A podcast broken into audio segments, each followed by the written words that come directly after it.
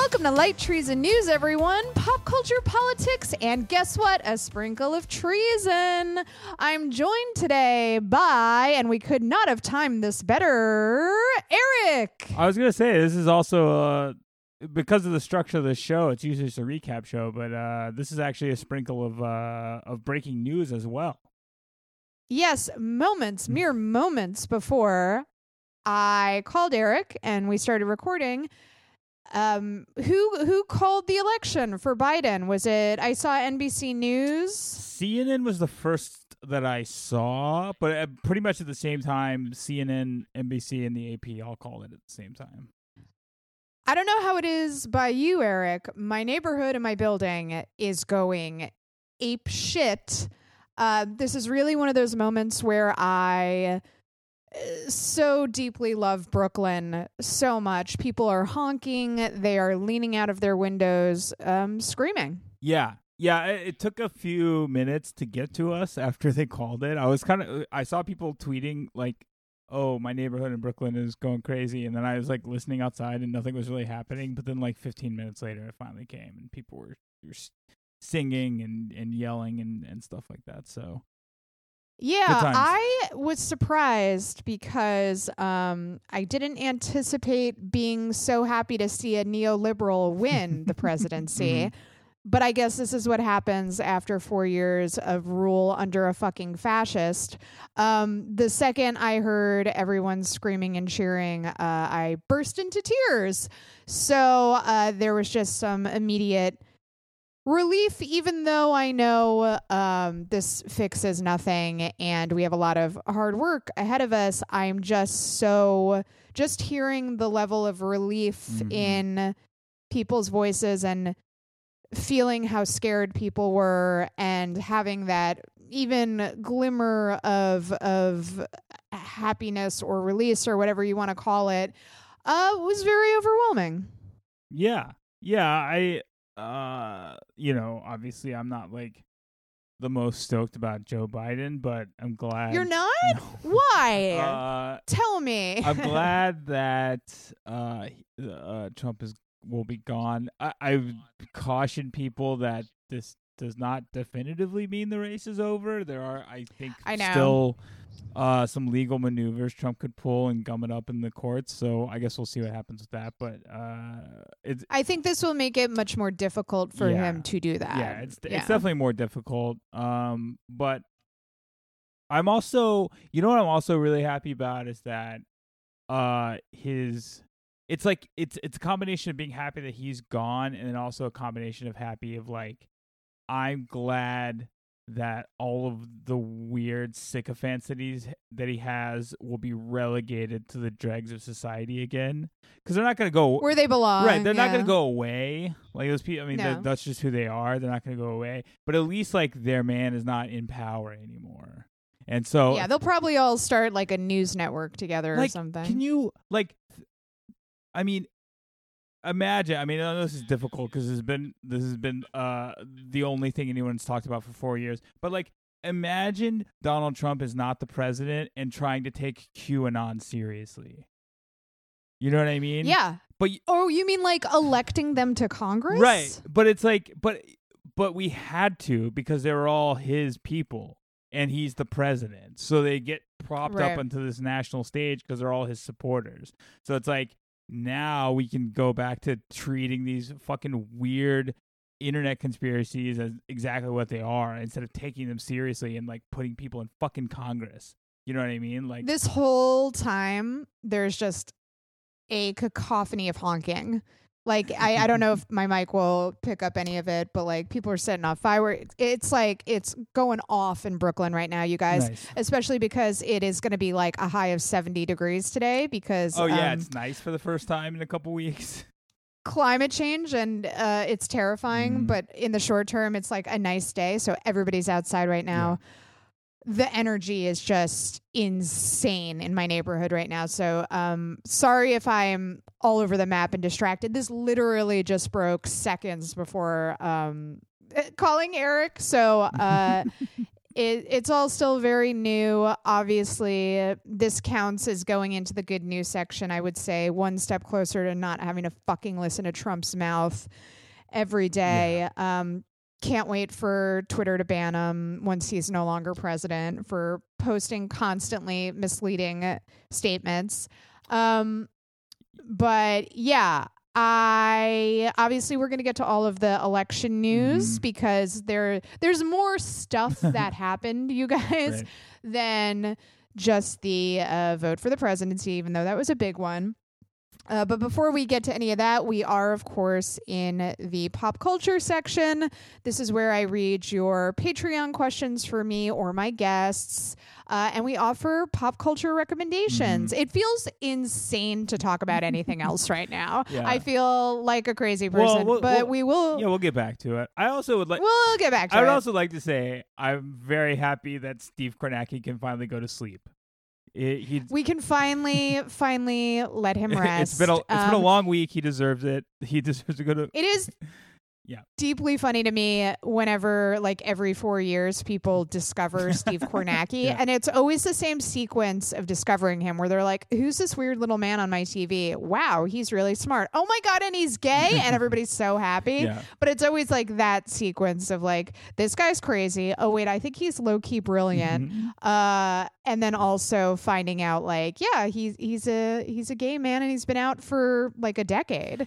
I will say Steve is simultaneously emblematic of the worst aspects of horse race election coverage, but also the best we have within that awful world. Do you know what I mean? Where he is just like, I'm sure everybody has seen the viral clip by now of him doing pretty advanced poll math in his head, and then the computer catches up with Steve, and he's right. I think the thing about Steve, I mean, it is that, but it's also like, I think that's just the reality of what we have, and I think if somebody's got to do it, he's the best one to do it. That's exactly how I feel, where I'm like, I hate this, but if we have to have it, I think that part of the reason everybody loves Steve is he's just a smart, capable, seemingly kind individual who's good at his job. He's like, when you watch Steve Kornacki, you're watching capability porn. Right. Absolutely. And it's incredibly satisfying to watch him be very good at his job because he is the best. Right. Yeah, absolutely. So, Eric, first and only Patreon question is for you. Yes. I love it. Oh, actually, I just realized. The people have spoken. I don't know why my Gmail is not. Oh, wow. I keep getting. How convenient. Error saved. Wow. How convenient. Just like the election. There's something good for Eric, and all of a sudden there's computer error. Calm down. I have your one question up on my computer. It is still here.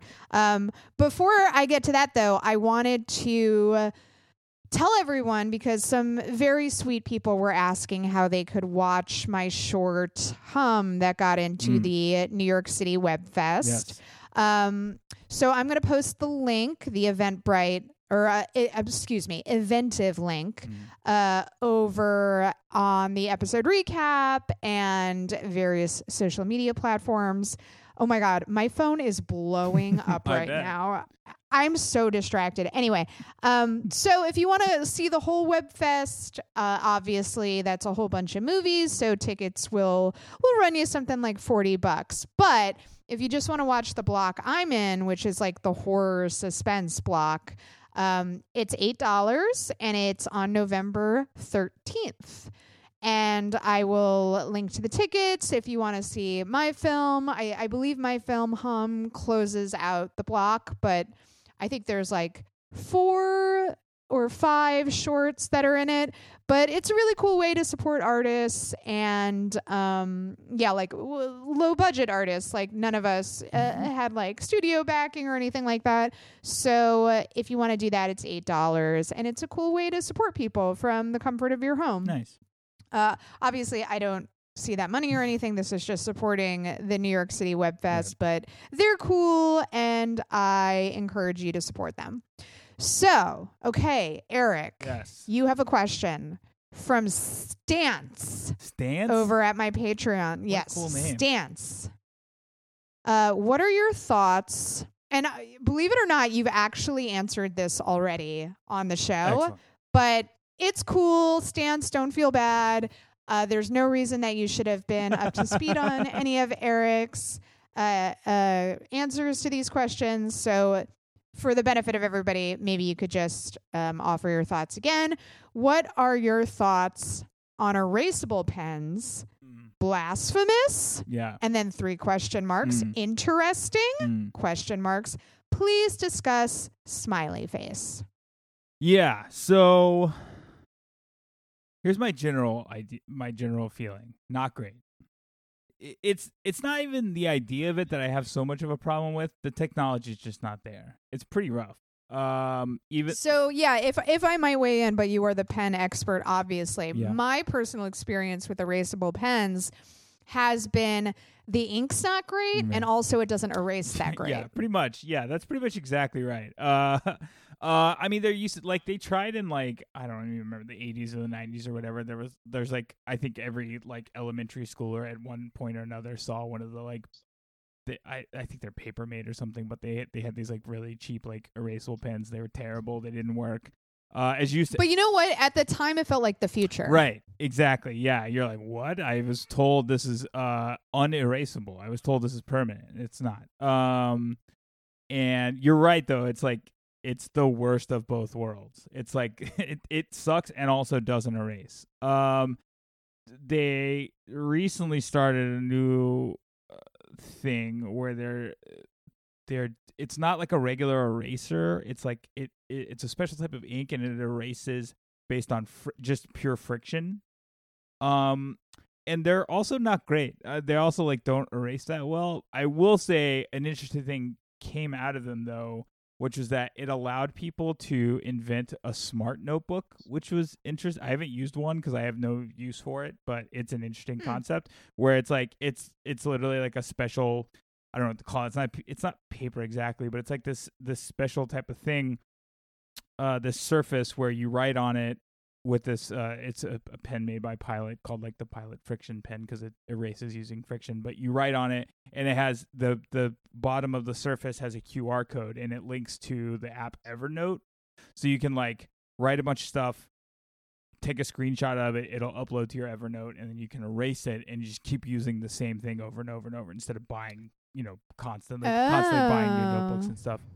So that's cool. Yeah, it's an interesting concept. I like stuff like that, but in general, I'm just not a huge.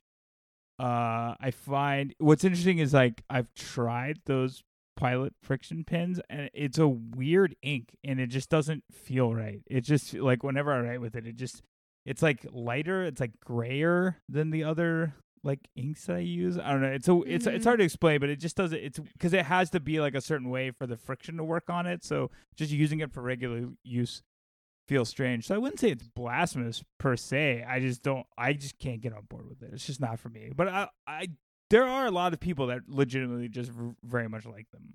I think some people just really like them. Okay, so there you have it. I saw on Twitter the other day you were looking at a very expensive pen. What was that? Oh, my heart.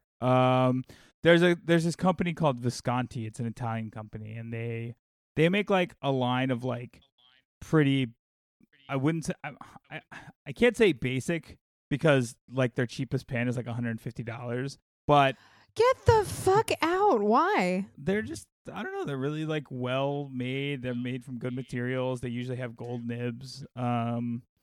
I'm sorry, that is such a dumb flex. Like, if you're a rich person, I can think of roughly 1,000 things I would rather spend money on than a fucking pen. Well, I bought 2 Mont Blancs last year. Oh my God. For how much? I got them off of Facebook. Oh, this is, you got, like, a really good deal. I did. Right? I got them basically half price. I got 2 for the price of 1 off of Facebook Marketplace. So it ended up being pretty good for me, but it was still a lot of money. But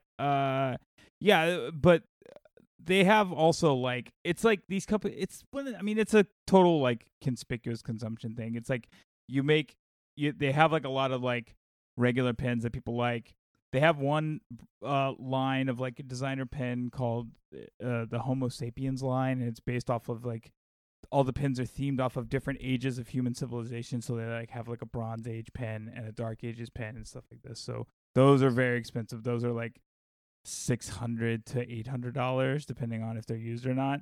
And then the one I posted on Twitter was based on the Medici family, and it was $2,500. Oh my god! Yeah. Oh, it's my god! But it's gorgeous. It is like it was very pretty. It's like the coolest thing I've ever seen in my whole life. It was very pretty, but if I ever found myself paying $2,500 for a pen, I think I would just immediately punch myself in the face. I mean, I think that's probably fair. I mean, other people don't have the sickness that I have, so it's, you know, I think I mean, everybody has their thing, no judgment. This is your thing. This is a safe space. I would never judge you. I have dumb shit too. But yeah, if I ever spent $2,500 on a fucking pen. Yeah, that's fair. I think I'll say it. That's fair. Okay. So guys, by the way, a friend of mine, and Eric, this partially pertains to you because you work at Citizen, but they sent me a screenshot of a Citizen alert they just got that is just an alert for cheering people outside.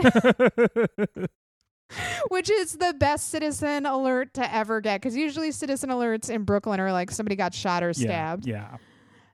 Yeah. So, okay, let's get to recommendations so we can get into news, because obviously that's really what we want to talk about. But if you're new to the show, the way the show works is we offer our pop culture recommendations and then we get into bad news. But we always end every episode with good news. And obviously we have somewhat good news today, right? Even if we don't like Biden, I think we can agree Trump being on his fucking way out probably is a good thing. Absolutely. So my main recommendation is for The Queen's Gambit. I don't know if you have seen this yet. Oh my god! You saw it? Yes. Okay, great. As I was watching it, I was like, I need to recommend this to Eric and Faith because I think they would like it a lot. I would go as far to say that the pilot is perfect. Yeah. It gets a little slower as it goes along, but having said that, if you're unfamiliar with The Queen's Gambit, it is about an orphaned girl who is a chess savant, and it's about her career becoming a chess master. And it's based on a book. It's not based on a true story, but it's all about like a very young girl coming up in this very male-dominated world of chess and how she navigates that and her relationship with her adoptive mother and all of that stuff. So I'll say it slows down, but I was so consistently impressed by how captivating they made watching people play chess, which if you pitch that in a room of executives, they would be like, this sounds like the most boring thing ever. And it should be. It has no right to be as captivating as it is, but the way it's done, the way the creators of the series obviously are so in love with chess, it's just a joy to watch. It's mesmerizing. My friend recommended it to me, and she said, I have to warn you, I've already bought a chess set, and I'm going to make you come over during the winter to play with me. But she's like, it will make you want to play chess. And I was like, whatever. And then I started watching it and I was like, I've never wanted to play chess more in my life. Okay, first off, calm down. Chess is thrilling. Okay, we don't need all this conjecture about how it's supposed to be boring.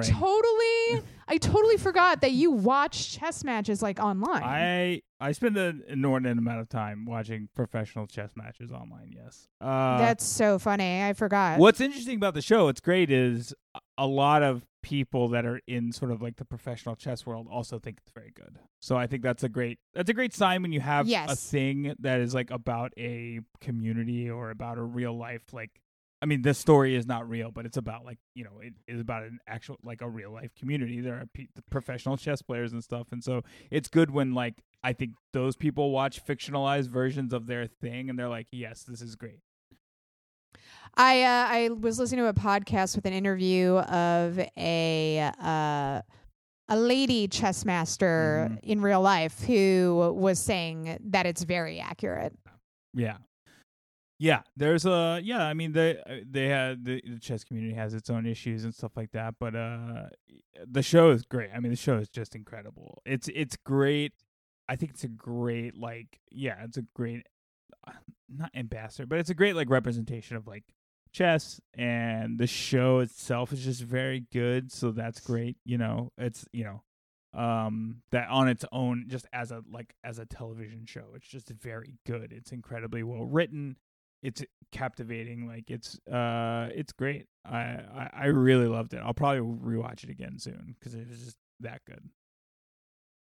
Yeah, I really, really enjoyed it. However, having said that, I will say, and let me just preface this by saying I dearly, dearly love Anya Taylor-Joy. If you saw The Witch, she was great in The Witch. She's a huge talent, and I love Thomas Brodie Sangster. You probably know him from being the little boy from Love Actually or his appearance in Game of Thrones. He's a great actor. I love both of them. However, having said that, if I was a casting agent, I would cast them as siblings, if not twins. And it really, really skeezed me out when they had relations in The Queen's Gambit because it seemed very incestuous to me. And I was like, wow, you could totally be related. I wish you guys looked a little different. Right. Yeah, yeah, yeah. But they're great. Other than that, that's just my own little weird pet peeve. So I have so much that I want to recommend. Okay, so just quickly, because at this point, I think it's kind of old. Borat subsequent movie film is great. As usual, I have no idea how Sacha Baron Cohen is alive. Every nice thing people have been saying about Maria Bakalova is 100% accurate. What a talent. What a discovery. And it was so nice to see that they had cast a relative unknown actress in this part. It really sort of contrasted for me with what Saturday Night Live is doing right now, which I fucking hate, when they take somebody of the status of Jim Carrey and cast him as Joe Biden. To me, that's not what is exciting about Saturday Night Live. Yeah. Saturday Night Live was always about finding new talent and showcasing them to the world in a really exciting, thrilling way. And now they have fallen into this trap where they just cast celebrities to do not great impressions. And I hate it. Which is so confusing to me because all of their classic, I mean, even take out classic characters, their classic impressions that people remember and still cite 30 years later were all done by just regular comedy actors. They weren't done by people who were famous at the time of doing it. They became famous later, but they weren't done by people that were famous at the time, Yeah. And it goes against the spirit of SNL, which is supposed to be I know it's not this anymore, but SNL used to be known as this guerrilla, almost underground counterculture comedy experience, and now obviously it's not that anymore because it's a cash cow and on a major, I mean it's always been on a major network, but now it's an institution on a major network. But it is boomer comedy at this point, and no disrespect to anyone because some of the funniest writers I know write on that show, but they're the smartest part of that show. I'm talking about the cold open, which is the most cringeworthy 10 minutes you'll ever see in your life, that shit I really hate. Well, and that, I think it exacerbates the problem that you're talking about. Cause it's when you think back about even let's just, even if you narrow it all the way down to just talk about their classic political sketches, right. That they're well known for. A lot of those were not exactly super well written or anything, but the actors brought so much life to doing the impression that they became kind of iconic, like Bill Clinton eating a McDonald's, right? Or just HW saying not going to do it. I mean, people still do that impression of HW, which is a Dana Carvey creation, and it wasn't And so now, because it's the nature of the show, they're reacting to things that happened a couple of days before a live show that they have to do. So they're exactly. It's like ultra topical. Right. So it's which is always like death and comedy. Yeah, and it's hastily thrown together by its own nature, which is fine.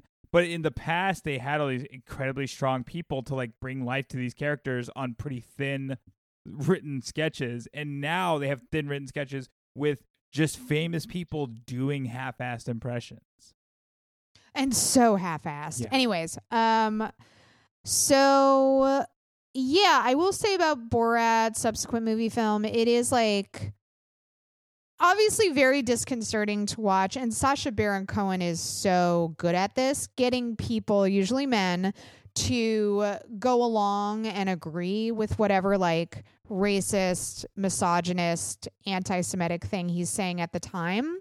And I've seen people be like, wow, that's really like dispiriting to watch how like people will just sort of, you know, follow orders or, you know, just to the path of least resistance, like high five him when he says something like violently misogynist. Yeah. I will say, I think there's a little bit of like Stanford prison experiment syndrome going on where it's like, are these people actually violently misogynist, or is there a camera present? And because a camera is present, they're like, this can't be real, right?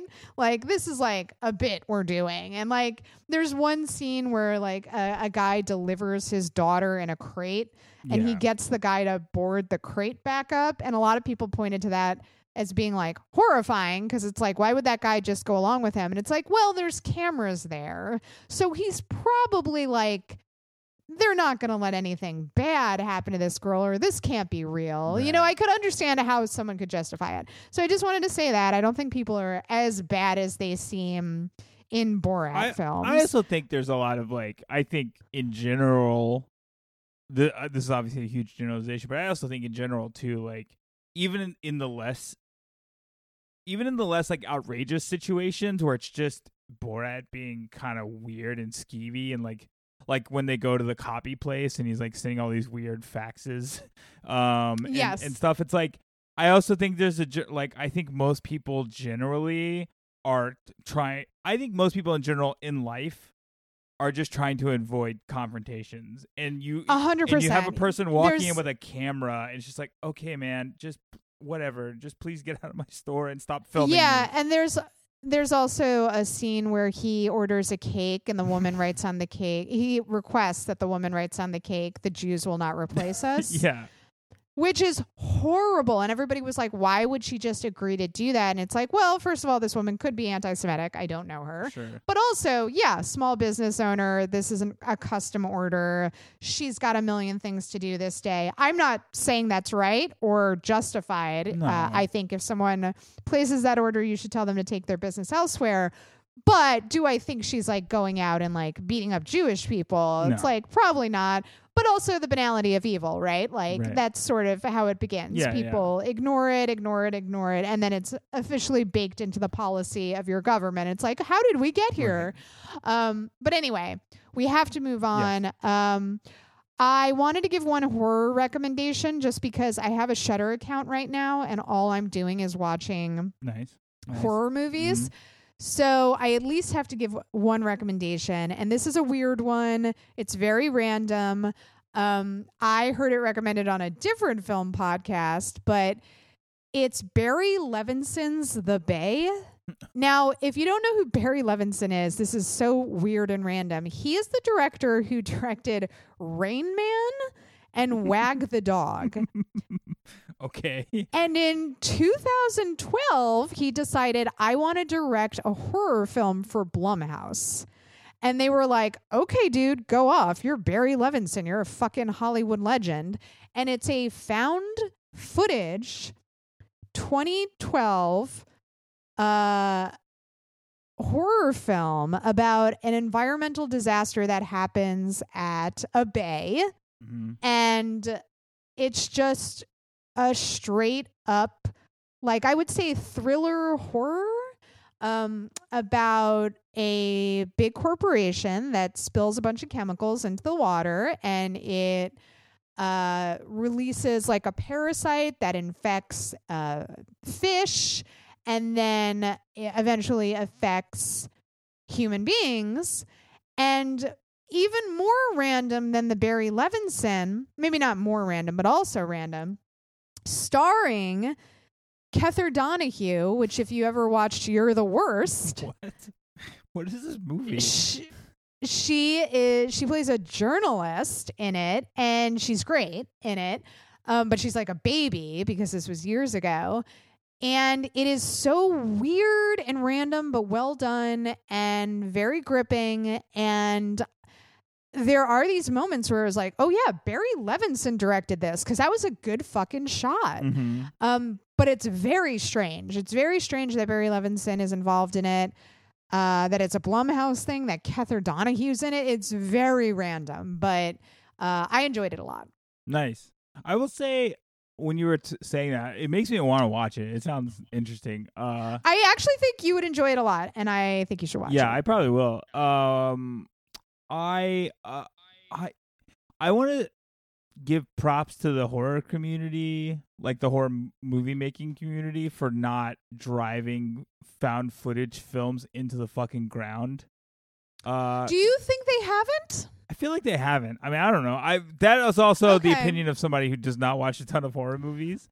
You know what? I'm gonna say that, and it sounded like I was shading people, and I am, because I do think it is overused, and I think it has partially been driven into the ground. Okay. But if just very quickly, I could do another recommendation for an example of found footage done absolutely spot on correctly. Uh-huh. And it's a trilogy. Ooh. The Hell House LLC trilogy.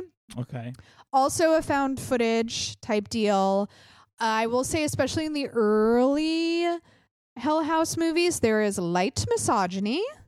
But in a way where it's like the funny guy's doing it. So it's charming, but it's really not. And they move away from it pretty quickly.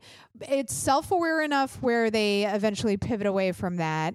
And it is essentially a group of young people who their hustle is they go upstate and they find a cheap property that they convert into a haunted house. Nice. But guess what, you guys? It's actually haunted. Nice. Mm-hmm. It sure is. But it's this fun sort of like Facebook meets Insidious, where it's like this startup energy of like young people just trying to hustle and make their business work, right, and all of these interesting like interpersonal dynamics. And then also, there's fucking ghosts, you guys. And it's really well done, and it is spooky as hell, because they do a lot of that trick where someone will be talking to camera as they're filming themselves, and what the fuck is that moving in the background? Right. They do that a lot. Nice. Really effectively, and it's really well done. So there you go. The Bay and Hell House are two examples of found footage done right. But overall, I do think it's a genre that has been overused, I think. Okay, that's fair. I'm gonna get so many angry messages from horror movie fans. You're not. Everybody's so nice who listens to the show. Okay, so before we get into bad news, do you have any recommendations? Not really. You know what I did this month? I rewatched all of The Wire and The Sopranos. So hell yeah, dude. Those are my recommendations because they're great. Those are two good shows. Yeah, obviously they're classic shows that launched kind of an entire basically set off the last 20 years worth of television. So they're great. I highly recommend them. I saw you tweet that what's the season of The Wire where they're in the schools? Is that season 3? That's like emotionally season 4. Devastating. Season 4, yeah. God. I was not Michael B. Jordan, guys. That gave us Michael B. Jordan. Yeah. He's in season 1, and then it's one of those weird, like, they focus on the school in season 4, but it's like it's not. There's obviously kids throughout the entire show, but there's more kids in season 4, and you just like they do this great thing where it's like the show is so heavily character based, but they have to like keep it moving on as people like move on throughout their lives. So instead of just following the same characters, they're like, oh, we're just going to introduce all these new characters that are basically following the same arcs. And it kind of gives it this feel of like, this is a problem that never ends.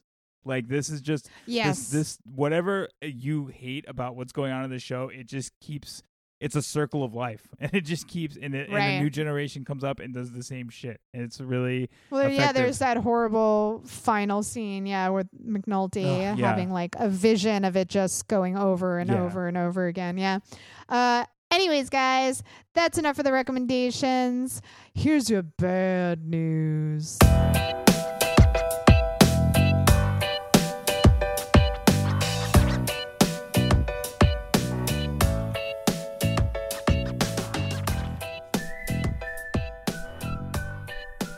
All right, so I wanted to talk about the election results, obviously, because as good as I think we can all admit it is that the fascist is on his way out, hopefully, fingers crossed.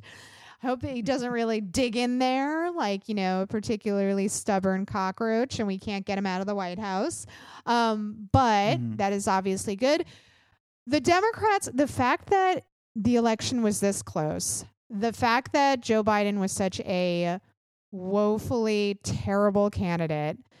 And listen, I understand the Electoral College is fucked. I know so many people are disenfranchised. The Republicans have done everything in their power to rig the elections with gerrymandering. I understand that, you know, the deck is stacked against us. However, having said that, the DNC is just a horrible, horrible institution that is completely out of touch with its base. And you should not send them money because they don't fucking know how to spend it, and they don't know how to create messaging that reaches average people. So when I say that, what I mean is Trump won 82% of the vote among the third of the electorate that listed the economy as its top priority. So what does that mean? It means that the Democrats don't have an effective message when it comes to the economy. And, you know, a lot of people shit on Bernie Sanders, but the reason Bernie Sanders connected with people in such a profound way is he was acknowledging that capitalism isn't working for people, and that we need to raise wages, that we need to have a strong social safety net. And people responded to that because guess what? People can't pay their fucking rent right now. People are getting evicted from their homes. People have no job stability. People have no access to good health care. There are a lot of economic concerns that he was speaking to, but the Democrats are so afraid of being accused of being socialist that they just decided not to come up with an economic message, and it very nearly cost Biden the election.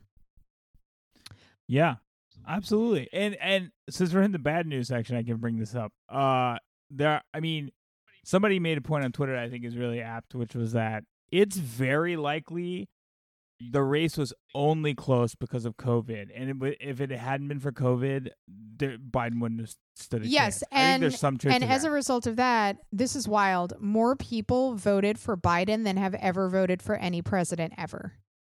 That's how many people went to the polls.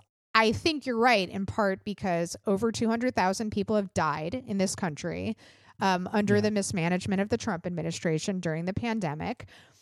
You know, also the fact that people are losing their jobs and things are just so bad right now. I think a lot of people are like, well, he can't possibly be worse than this, right?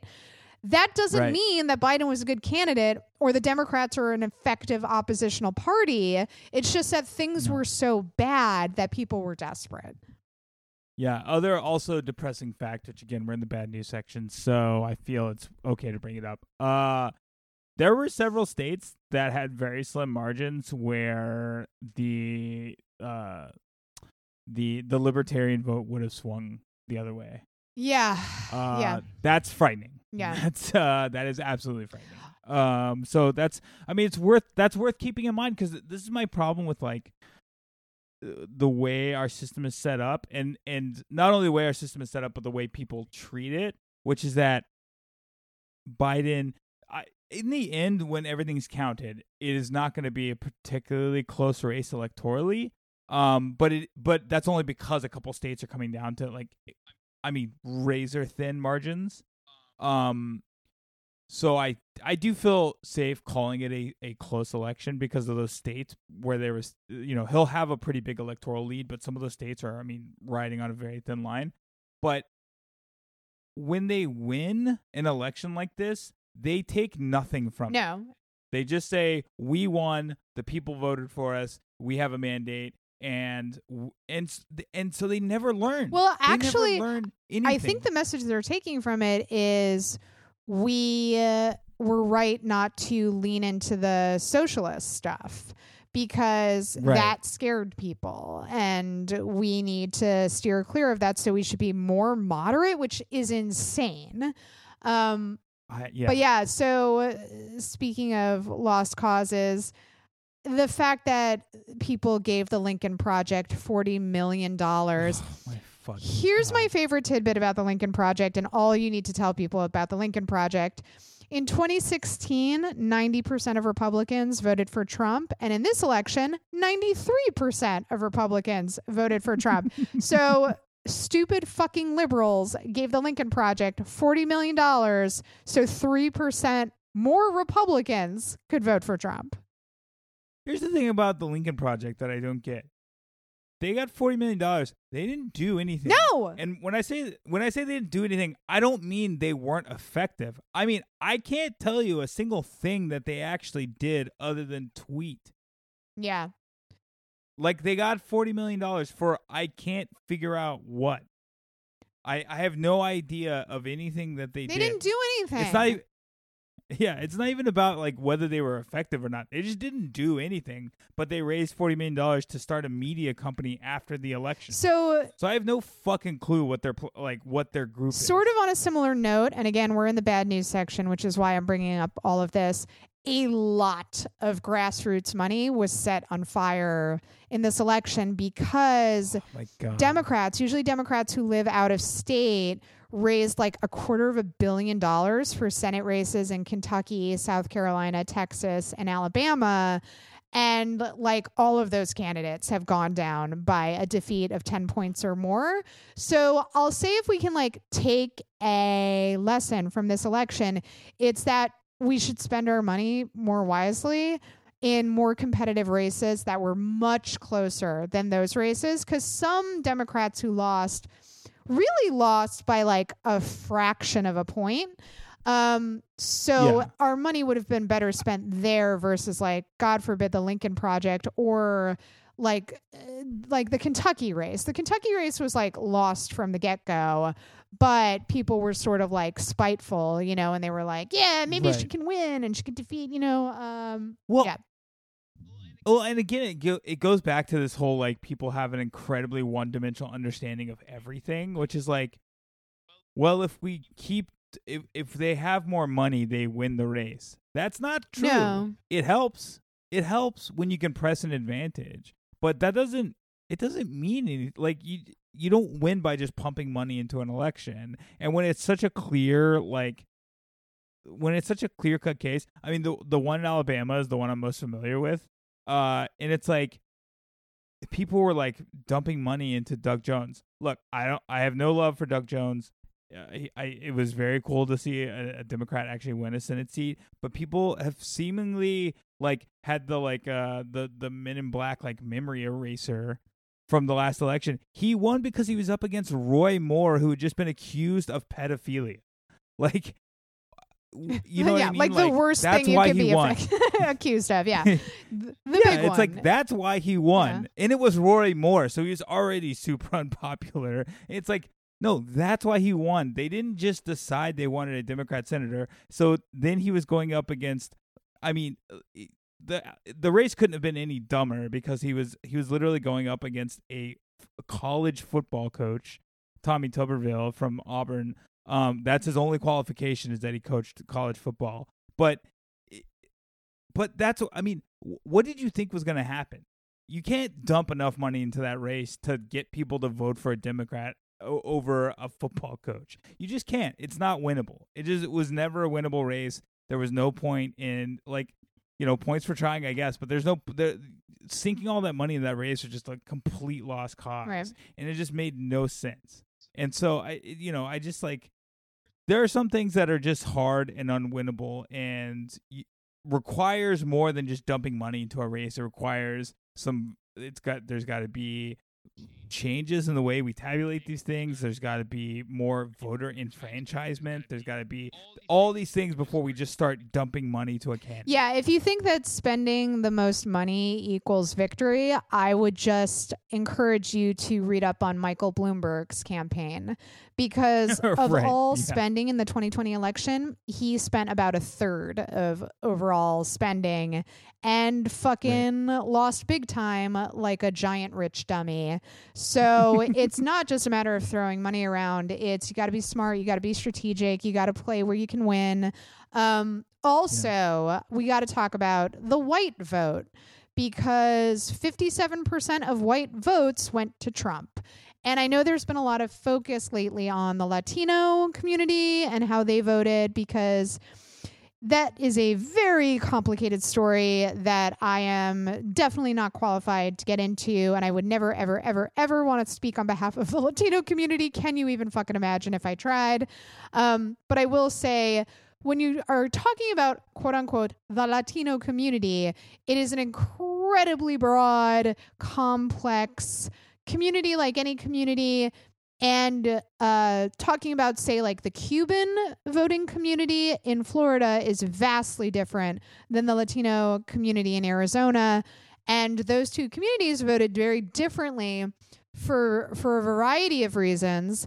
But like if you are a victim of SB 1070 in Arizona, you are definitely going to probably vote for Biden versus if you are a Cuban descendant in Florida, you might want to vote for Trump, you know? So it's a very complicated story. But I think when we're talking about the Latino community, what we're not talking about is how 57% of white people voted for Trump.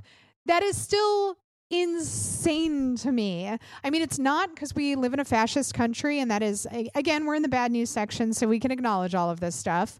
The fact that this election was still so close, yes, the system is rigged, but we have a lot of white supremacy in this country. Some might say this country was even founded on white supremacy, and they would be right. So I still see a lot of liberals expressing surprise where they're like, really, 57%? It's like, these are our family members.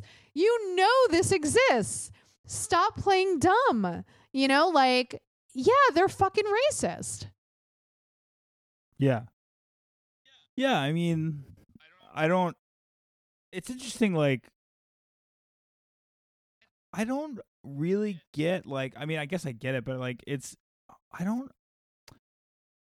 I don't know how you could have seen the 2016 election and then, like, been surprised at anything during this election. No, it got worse. The problem got worse. More Republicans voted for Trump this time around than in 2016. I feel like there's just a lot of really gullible, I think, moderate libs out there who are like, well, yeah. I mean, yeah, they voted for him in 2016, but they saw him being racist for 4 years, so they won't vote for him again. Right? Like, that's the logical thing that'll happen. It's like, what are you talking about? Why? Like, why would they do that? Like, why? Yeah, so it's like when people are surprised by, like, he gained support, it's like, yeah, of course. He got elected, and then he did what he got elected to do. Yeah. So, of course, his support's going to increase. And, like, not to be fatalistic, but, like, I do think some of this could be addressed by raising wages and having a stronger social safety net and having free health care for all citizens. I think the more comfortable people are and the more secure they are, the less likely they are to, say, like, lash out against their neighbors for stupid reasons. Will that completely obliterate racism? No, of course not. But I think things could be made better so that people don't fall back on like the populist leader who is just, you know, catering to their worst instincts. Right, right. And yeah, I mean, I think that's true. I think, I also think it shows like a vast, like, I mean, this is not news to anybody, but like, you know, what's interesting is like when you watch like poll results come in, is I think the messaging on the Electoral College is all wrong. Maybe it's not all wrong. I think there's an added element to it, which is like people are always like, well, it doesn't really comport with the popular vote, which is true. But I think they should also make the point where it's like, look at any state, look at every state, regardless of what state it is. Look at any state in the country. The cities are blue and the rural areas are red. We're not divided by states anymore. We're divided by living area. You know what right. I mean? It's like, and so I think that's a big reason why the Electoral College is really fucked up, because it's like, it's not that. You know, supposedly, if you, I mean, obviously, the accepted idea about why it was installed was to help smaller states still have a certain amount of representation. That's bullcrap, but that's, you know, sort of what its defenders say is the reason for it.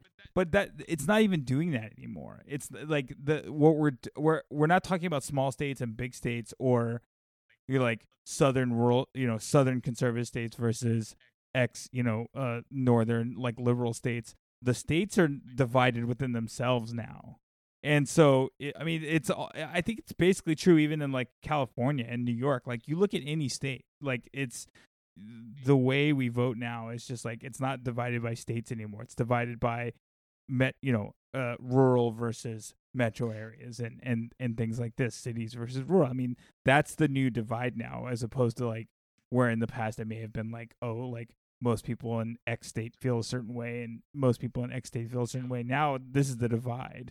And so this, like the Electoral College makes even less sense now, because it just doesn't represent anything about what the country is like. Yeah, I'd agree with that. So I also wanted to talk about Trump's like final insane Mussolini address from the White House, is screaming into cameras. And I will say, like, there is a good news element to this story, which is he was so immediately unhinged and making just baseless accusations about the election being stolen from him that several of the major networks immediately cut away from him. So like ABC, CBS, NBC, also, I know NPR all cut away. MSNBC also interrupted him. Fox News, obviously, and CNN aired the full address, after which CNN's Anderson Cooper dabbled in some light fatphobia, which everybody loved so much on Twitter. And they were like, ha, ha, ha, Anderson. Yes, that's the most evil thing about the president, that he's fat, and not that he's a fascist fucking rapist. Liberals are the actual worst. But I will say that was like good that they cut away from him, but also that it was bad that... you know, even before he started speaking, I had tweeted like, you know, you don't even have to air this because we know what it's going to be. That's the thing. Like with Trump, we've always known everything, right? Like we knew that he was going to deny the election results. We knew that that speech was going to be insane. Why even air it to begin with? Yeah.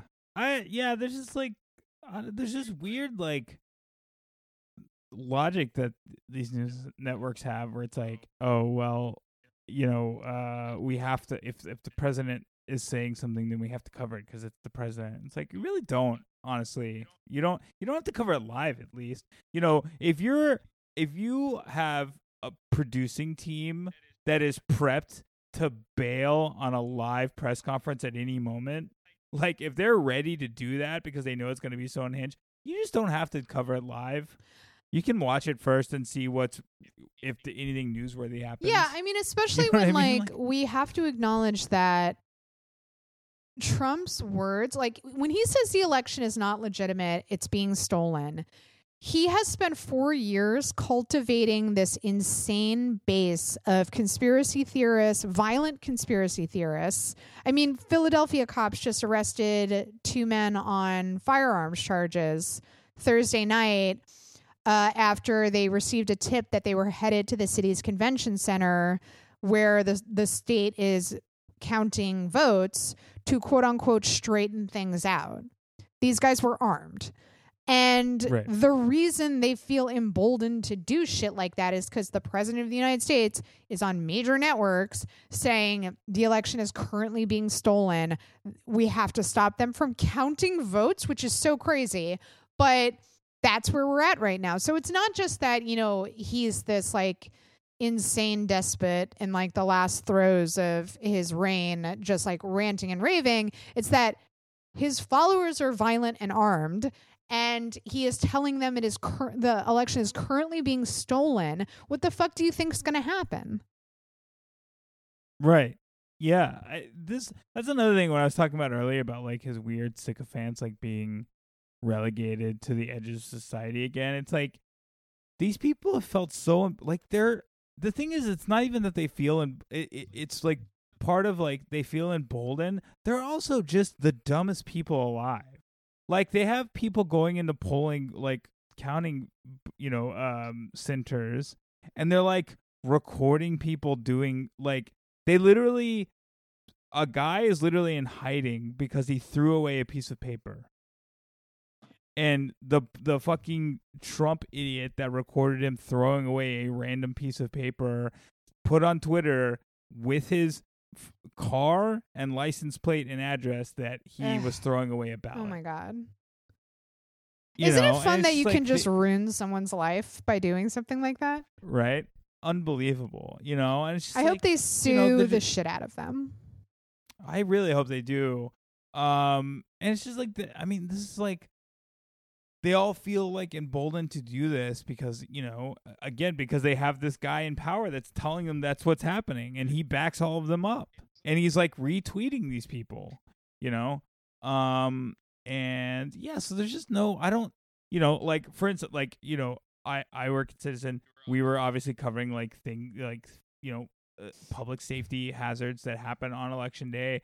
And like, we were like very aware of like, you cannot say anything that could impact the election. Right. Like you can't like you cannot put on an app that like, oh, polling place X is closed. You just can't do it. Let me ask you this. And I don't know if you know the legalese behind this. Why then because one of the bad news stories out of California was this gig economy proposition that passed. Why can Citizen not do shit like that? But like if you live in the state of California and you open the Seamless app, they were telling you about the proposition on the app. And I don't think they were telling you like how to vote on it, but they were like, hey, this prop is coming up. You should get informed about it. But obviously like an app like Seamless would benefit from that proposition passing. Oh, well, I think that's probably falls under the realm of just like opinion about like. It like feels manipulative like, though, right? Like if I'm opening it and I don't know anything about it, like that to me felt like fucked up. Oh, it's definitely manipulative, but like you could not like. Not even in my context, just in general, like you can't put something out that's like, oh, like X polling place is closed because then it stops people from going. Oh, like just like fake news. Yeah, right. Yeah. Right, yeah. You can't, or even if it's like maybe if it's not for real confirmed by like official sources, like you couldn't just put like, oh, like X, oh, like yeah, like X polling place is closed or there's a problem with X or because that's like. Actually meddling with votes. You can if you're like I don't think there's any rules against like you could put on your app like, hey, we want you to vote X way on X proposition because you're not making anybody do anything. Right. Even though it's super manipulative. It is manipulative, but that's kind of politics in general. It's always manipulative. Right. But again, that's like when the president is doing things like this, that's the problem. Oh my God. You know, and like, I don't know if you saw like before the whole White House speech, he was just going insane on Twitter, obviously. And if you went to his Twitter feed, you actually couldn't see any of his timeline because every single tweet had been flagged by Twitter, which, like, again, good on them. And I have to say there were a couple instances of I saw, like, just obviously fake accounts and everybody was fucking retweeting them because nobody knows how to click through on a goddamn tweet, apparently. But Twitter took them down pretty fucking fast. However, there were other, like, you know, tweets out there that went viral about how, like, more votes had been counted in Wisconsin than ballots had been cast, and, like, obviously fake shit that Twitter did not take down, and it made the rounds. And but yeah, if you went to Trump's page, it was pretty funny because you couldn't see any of his tweets. They had all been flagged by Twitter as being misleading about the election. I honestly think, like, this is controversial. I think the states should not release a single bit of information until they are done counting and have certified their results. But then what will John King do all day, Eric? Did you even think about John King when you said that stupid thing that just came out of your mouth? What is he going to do? What is Steve Kornacki going to do? Yeah, well, that's true. I can't put Steve Kornacki out of work. That's okay. Rough. Here, that's a rough let me slightly reframe and repitch for you. What if we have the same system, but only Steve Kornacki is allowed to cover it? Okay. Yes. Okay. Fair. The states cannot release NDE information, but they can relay it directly to Steve Kornacki. Okay. I support that. Guys, finally in the bad news section, I do have to address the fact that the new U.S. COVID-19 deaths have topped 1,000 for 4 straight days, baby. And if that sounds weird to you because you're like, but Allison, I thought we already shattered a previous COVID record, we're basically shattering one every day because this administration decided that herd immunity was the way to go, which just means a bunch of people are going to get it, probably almost everybody, and it's going to kill a whole lot of people. And that is how they're strategizing. Right. Yes. Mark Meadows has it, which is very exciting. Very exciting for the team. My mom told me that this morning, and I was like, ha ha ha ha ha. But I'm not surprised. They all fucking have it. What's funny to me? It's not surprising per se, but what's interesting to me is that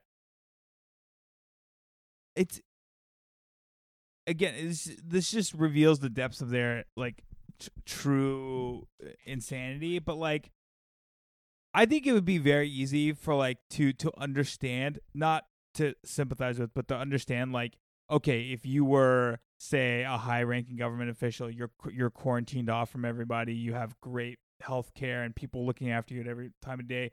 If you never got COVID and you're kind of just, like, holed away, it'd be very easy to understand how you could how you would feel so removed from the situation and maybe not understand the true depths of it. Like, everybody in this administration has gotten COVID and they still treat it like it's not real. Right. And I don't what else has to happen to you? Well, Chris Christie was, like, in the fucking ICU for a week. What the fuck else has to happen for people to take it seriously? I was actually, like, thinking about this and I was like, yeah, like, why do they not even care about their own health? But I think it's more that because these are incredibly wealthy, privileged people, they have access to the best healthcare in the world. So even when they get it, it's like, not that it's not a big deal, because, like, Chris Christie talked about, he was like, that sucked. Like, I was very sick. But, like, Trump was in, like, a luxury suite at Walter Reed and got the best healthcare in the world and seems to have bounced back pretty quickly. So I think, like, their privilege almost makes them feel, like, immune to the most serious consequences of it, where they're like, oh, that wasn't such a big deal and I bounced back pretty quickly. And it's like, right, you're not the typical case of someone getting COVID. Right. Oh, well, that is true. I truly believe if Trump had died from COVID, nothing would have changed. No. I don't think they would have changed. I think Pence would have stepped up, and then nothing would have been different. I think that's right. I truly believe that's right. Yeah, 100%. Okay, guys, that's enough of the bad news.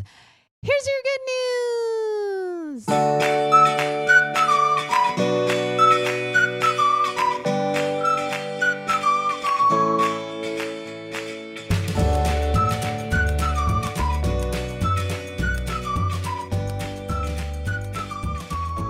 It's a long episode, but we have so much to discuss. I really have to get the word guys out of my vernacular. I hear myself say it and I'm just like, I apologize if that.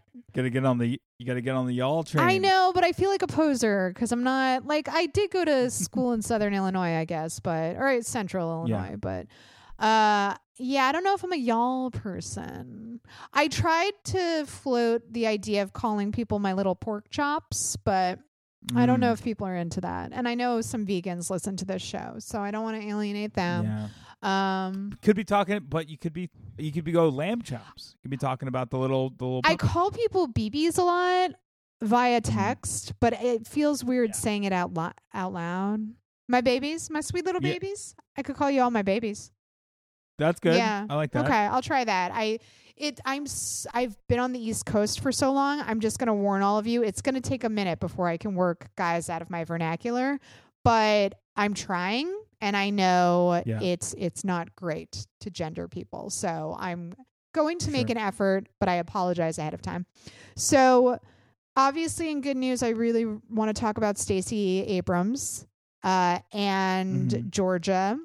And the fact that, you know, we've been talking a lot about bad organizing and a bad use of money, and how she is a great example of a wiser way to work and spend your money, and a grassroots organizing effort that registered like 800,000 new voters. Right. I think if the Democrats were smart, which we've established they're not, they would get rid of Nancy Pelosi and put Stacey Abrams in her place. Well, she has to be elected to the House first, so I don't think she can. No, House of Representatives, or is that Speaker of the House? I guess yes. I actually, now that you say that, I do believe there is a rule that technically anybody can be Speaker. Yeah. I do not know if that's ever been used. It hasn't. But what I'm saying is if they were smart, they would start today by getting rid of fucking Nancy Pelosi and putting Stacey Abrams in her place. I think a more realistic goal would be to have her in charge of the DNC. Yes, obviously that. You don't like Tom Perez? Why not? Just gesture broadly and everything. No, I think this is what I was talking about earlier too, which is like, you know, if you like she did the right thing, which was that you don't have to dump money into races. You have to sign people up to vote and enfranchise people. If you keep doing that, if you're at all interested in having I get that there are people that there are far left people who don't like the Democratic Party, who don't like, moderate libs and stuff like that. Totally understand that. But if you're at all interested in pushing people to the left and as long as we have an electoral system of government, it's gonna be this way for a long time. Signing people up to vote is so much more effective than any other possible strategy you have for a race, I promise. Yeah, isn't it wild that an effective strategy is just finding the people and talking to the people?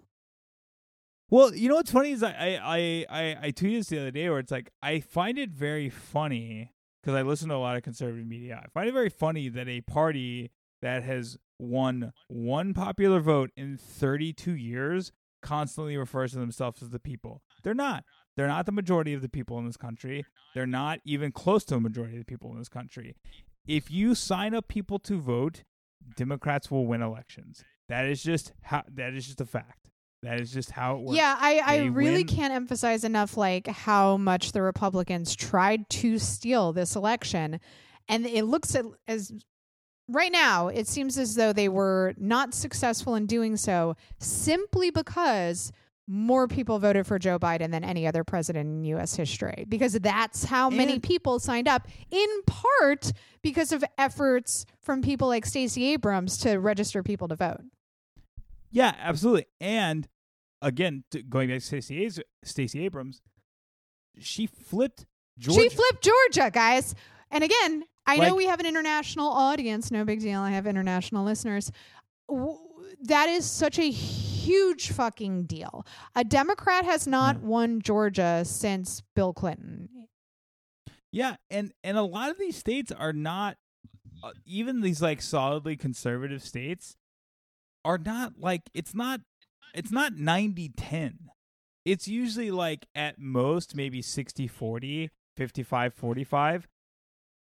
It goes back to what I was saying earlier. If you enfranchise people to vote, there are so many people in these metro areas that will vote for Democrats that aren't able to vote, or not like there's either like legal reasons they can't vote, or there are barriers. There are elderly people that aren't able to make it to the polls. We saw like by expanding early voting and mail-in voting, how many more people were able to vote because of that. You know, and so if you work on that, if that's so much more effective than any possible whatever media strategy you think is going to work. All you have to do is enfranchise people to vote, and Republicans will never win again. Like, you know what I mean? Like, all you have to do is keep working on enfranchising people to vote. And it's not a strategy. They should just be able to vote. But if you work on it, they will vote for Democrats, because that is the majority of this country. Yeah, I will say a good thing coming out of all of this, just election talk, is people talking about stuff like we should have automatic registration for voting. Election days should be national holidays. Like these sort of like no shit solutions that so many other countries just do by default.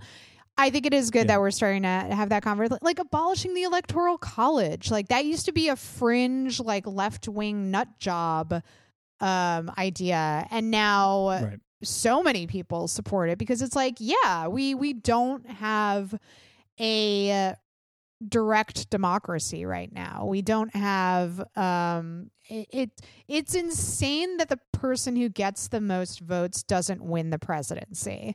And I think like more and more people are starting to realize how crazy that is.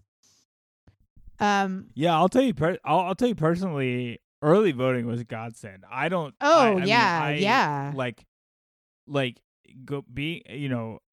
Some of the lines in New York were insanely long, even for early voting. And I mean, I can't even imagine what it would have been like if it at all had to have been crammed into one day. I voted by mail. I mean, and that was great. I was like, yeah, why can't we do this? Like, why is this a whole thing? Like, it wasn't easy to get my ballot. Like, I definitely had to try a few times, and like, I just did it so early that it didn't matter. But yeah.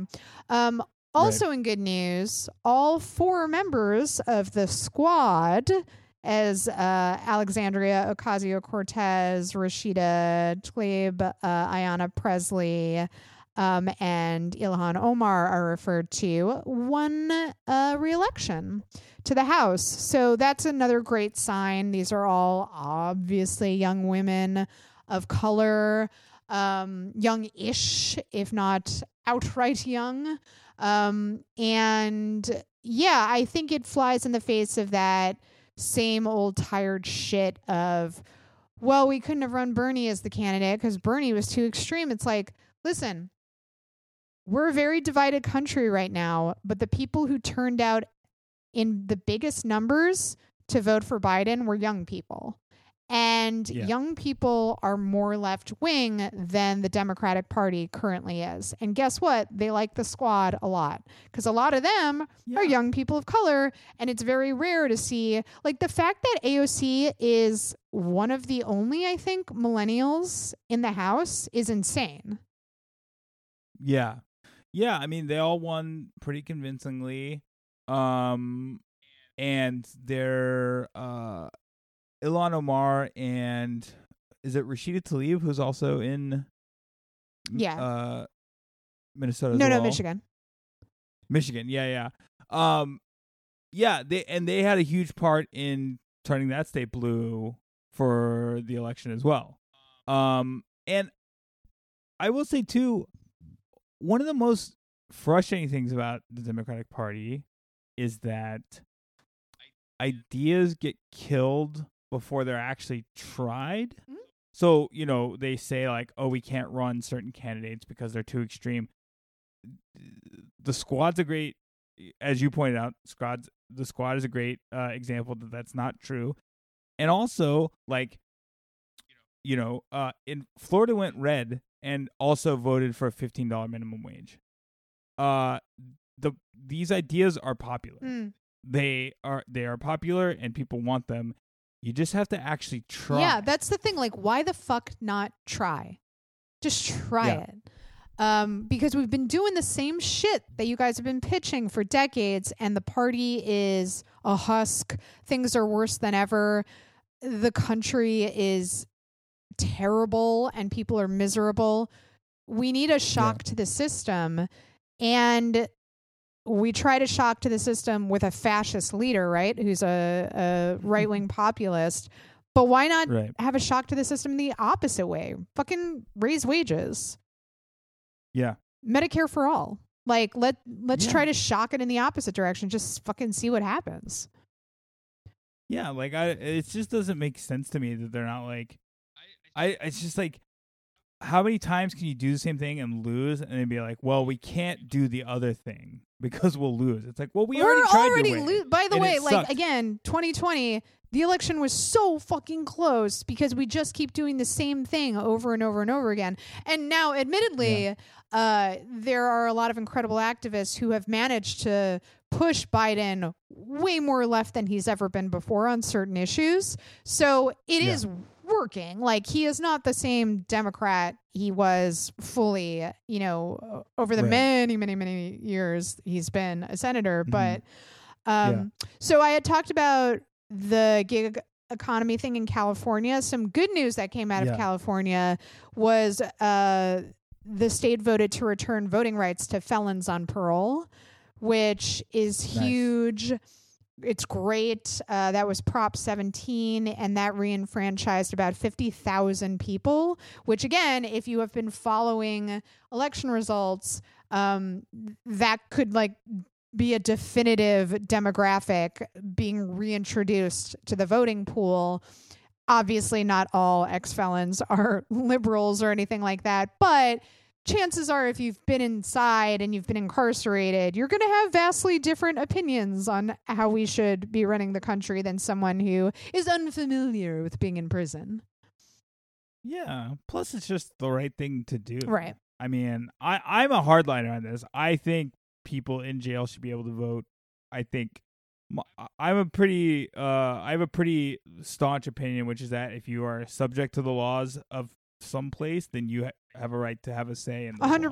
100%. I'm a hardliner on that, but it's like I guess I understand why some people are against the idea of like people that are currently in prison. The idea that you can get out of prison and have your voting rights taken away from you is insane. Yeah.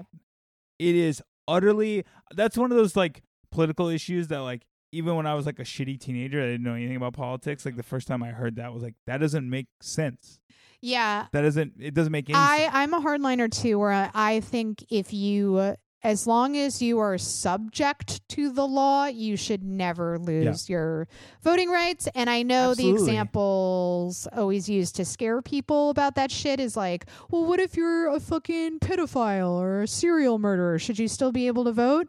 And obviously those are the worst examples people can think of, which is why they love to throw that in your face. But yeah, even then, it's like you are subject to the law. You should be able to vote. I think it's enough of a punishment that you've been deprived of your freedom. But yeah, you don't when you take someone's vote from them, you disappear them. And that's a really dangerous precedent to set because the overwhelming majority of prisoners are in there for like minor drug offenses. And it's like, really, you picked up a kid for a dime bag and now he can't vote? Like, that is fucked. And it's just a legal way to strip black people of their votes, essentially. Well, speaking of that, Oregon decriminalized drug possession. That was the last huge thing. Good news story I was going to get to. Yeah. They've decriminalized personal possession of illegal drugs, including cocaine, heroin, oxycodone, and meth. And absolutely great news. should be in all 50 states. But yeah, definitely great news out of Oregon. My hope is that, because I think 4 states also voted to make marijuana legal. I think what I'm hoping is that, similar to marijuana legalization, is that Oregon's going to try it. And once states are able to see, I think a lot of people are hesitant on like drug legalization, because they're like, it's the classic, like the fatalist, like, oh, well, then everybody's just gonna be doing drugs and strung out all the time. Yeah, the fear mongering. That. You know, we have real life examples already exist. I mean, the most famous one is Portugal. And so we already have that, but people are hesitant even still. And so I think it's going to take an Oregon to be the pioneer to show what can happen. And then my hope is that once there's actually like tangible results, other states will start adopting it and other people will start putting it on the ballot, because you have something to point to and go, look, all these fears you have are not true. And that's not gonna work for every state, but I think it will work for a lot of states. Yeah. If you can just point and go, look, it hasn't happened. The thing that you're worried about is not true. And so once you have that, I think you can start to convince more people. I think also we weirdly have this advantage where it's like, well, it can't fucking get worse, right? Like, truly at this point, like, shit is so bad. It goes back to what we were saying before, where it's like, why not try something really radical and different? Because like, this clearly is not working. Right. Well, it's always like, you know, whenever I would talk about this, like with my parents or something, it's just like, it's that sort of like gut instinct of like an older like boomer, or, you know, it's just like, oh, well, it's not, you know, I don't want people to like use heroin. And I'm like, I don't either. But they're going to. It's not stopping them. They're doing it. It's like, yeah, exactly. It's like, it's already not stopping them. No. So at the very least, we could try to help them. Literally all you're doing is just locking up sick people. Yeah, like nothing has worked. The war on drugs is one of the biggest policy failures in this country's history. We have thrown so much money into the fire, and you know who won the war on drugs? Drugs. Drugs are still around. People are using them. Nothing has gotten better. And cartels. We have now empowered a small group of very dangerous men who are killing journalists and raping women, and they're getting guns from Texas, and good job, everyone. We have ruined countries, and then we won't let the refugees into this country who are trying to flee our fucking, the consequences of our fucking war on drugs. Anyway, did I miss any good news from the election? I'm sure. Guys, this is not a comprehensive list. This is just off the top of my dome. This doesn't exactly count as good news, but the 2 Senate races in Georgia are runoffs. Yes. So there is still a chance. There is a slim chance, because, guys, we didn't even really get into numbers, but right now the Democrats have the House. According to whose numbers you believe about the Senate, it is very close. Yes, and I believe, I don't know the number off the top of my head, I believe if the Democrats win both runoffs, it will be 50. It'll be 50-50. So it will still be a fucking legislative nightmare for Biden to get anything through. But it won't be the same old of we have the House but not the Senate. I just want to reiterate again, the Senate should be abolished. The House actually represents population. The Senate does not.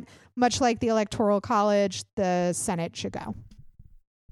Yes. And the reason it's so important, too, is going to be, it's not even about like bills so much. It's like, I mean, it is about that. But also like, I mean, friggin' Mitch McConnell has already said publicly he will challenge everything that Biden does. Of course. And not even legislation, every appointment to his cabinet, every judge, and not just Supreme Court judges, but I mean, they did this to Obama, but people don't talk about it enough, so I don't think people realize like they were blocking federal judges, appeals court judge, like all of these like federal judges. They were not allowed to seat because of challenges from Mitch McConnell.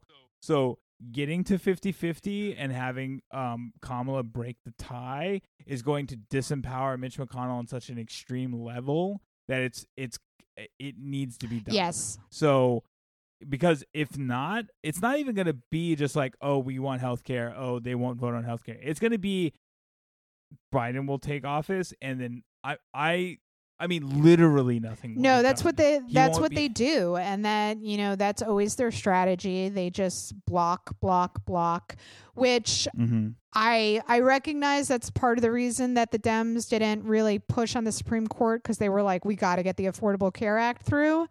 But yeah, that the fact that that happened is one of the grossest examples of corruption ever. Oh, yeah.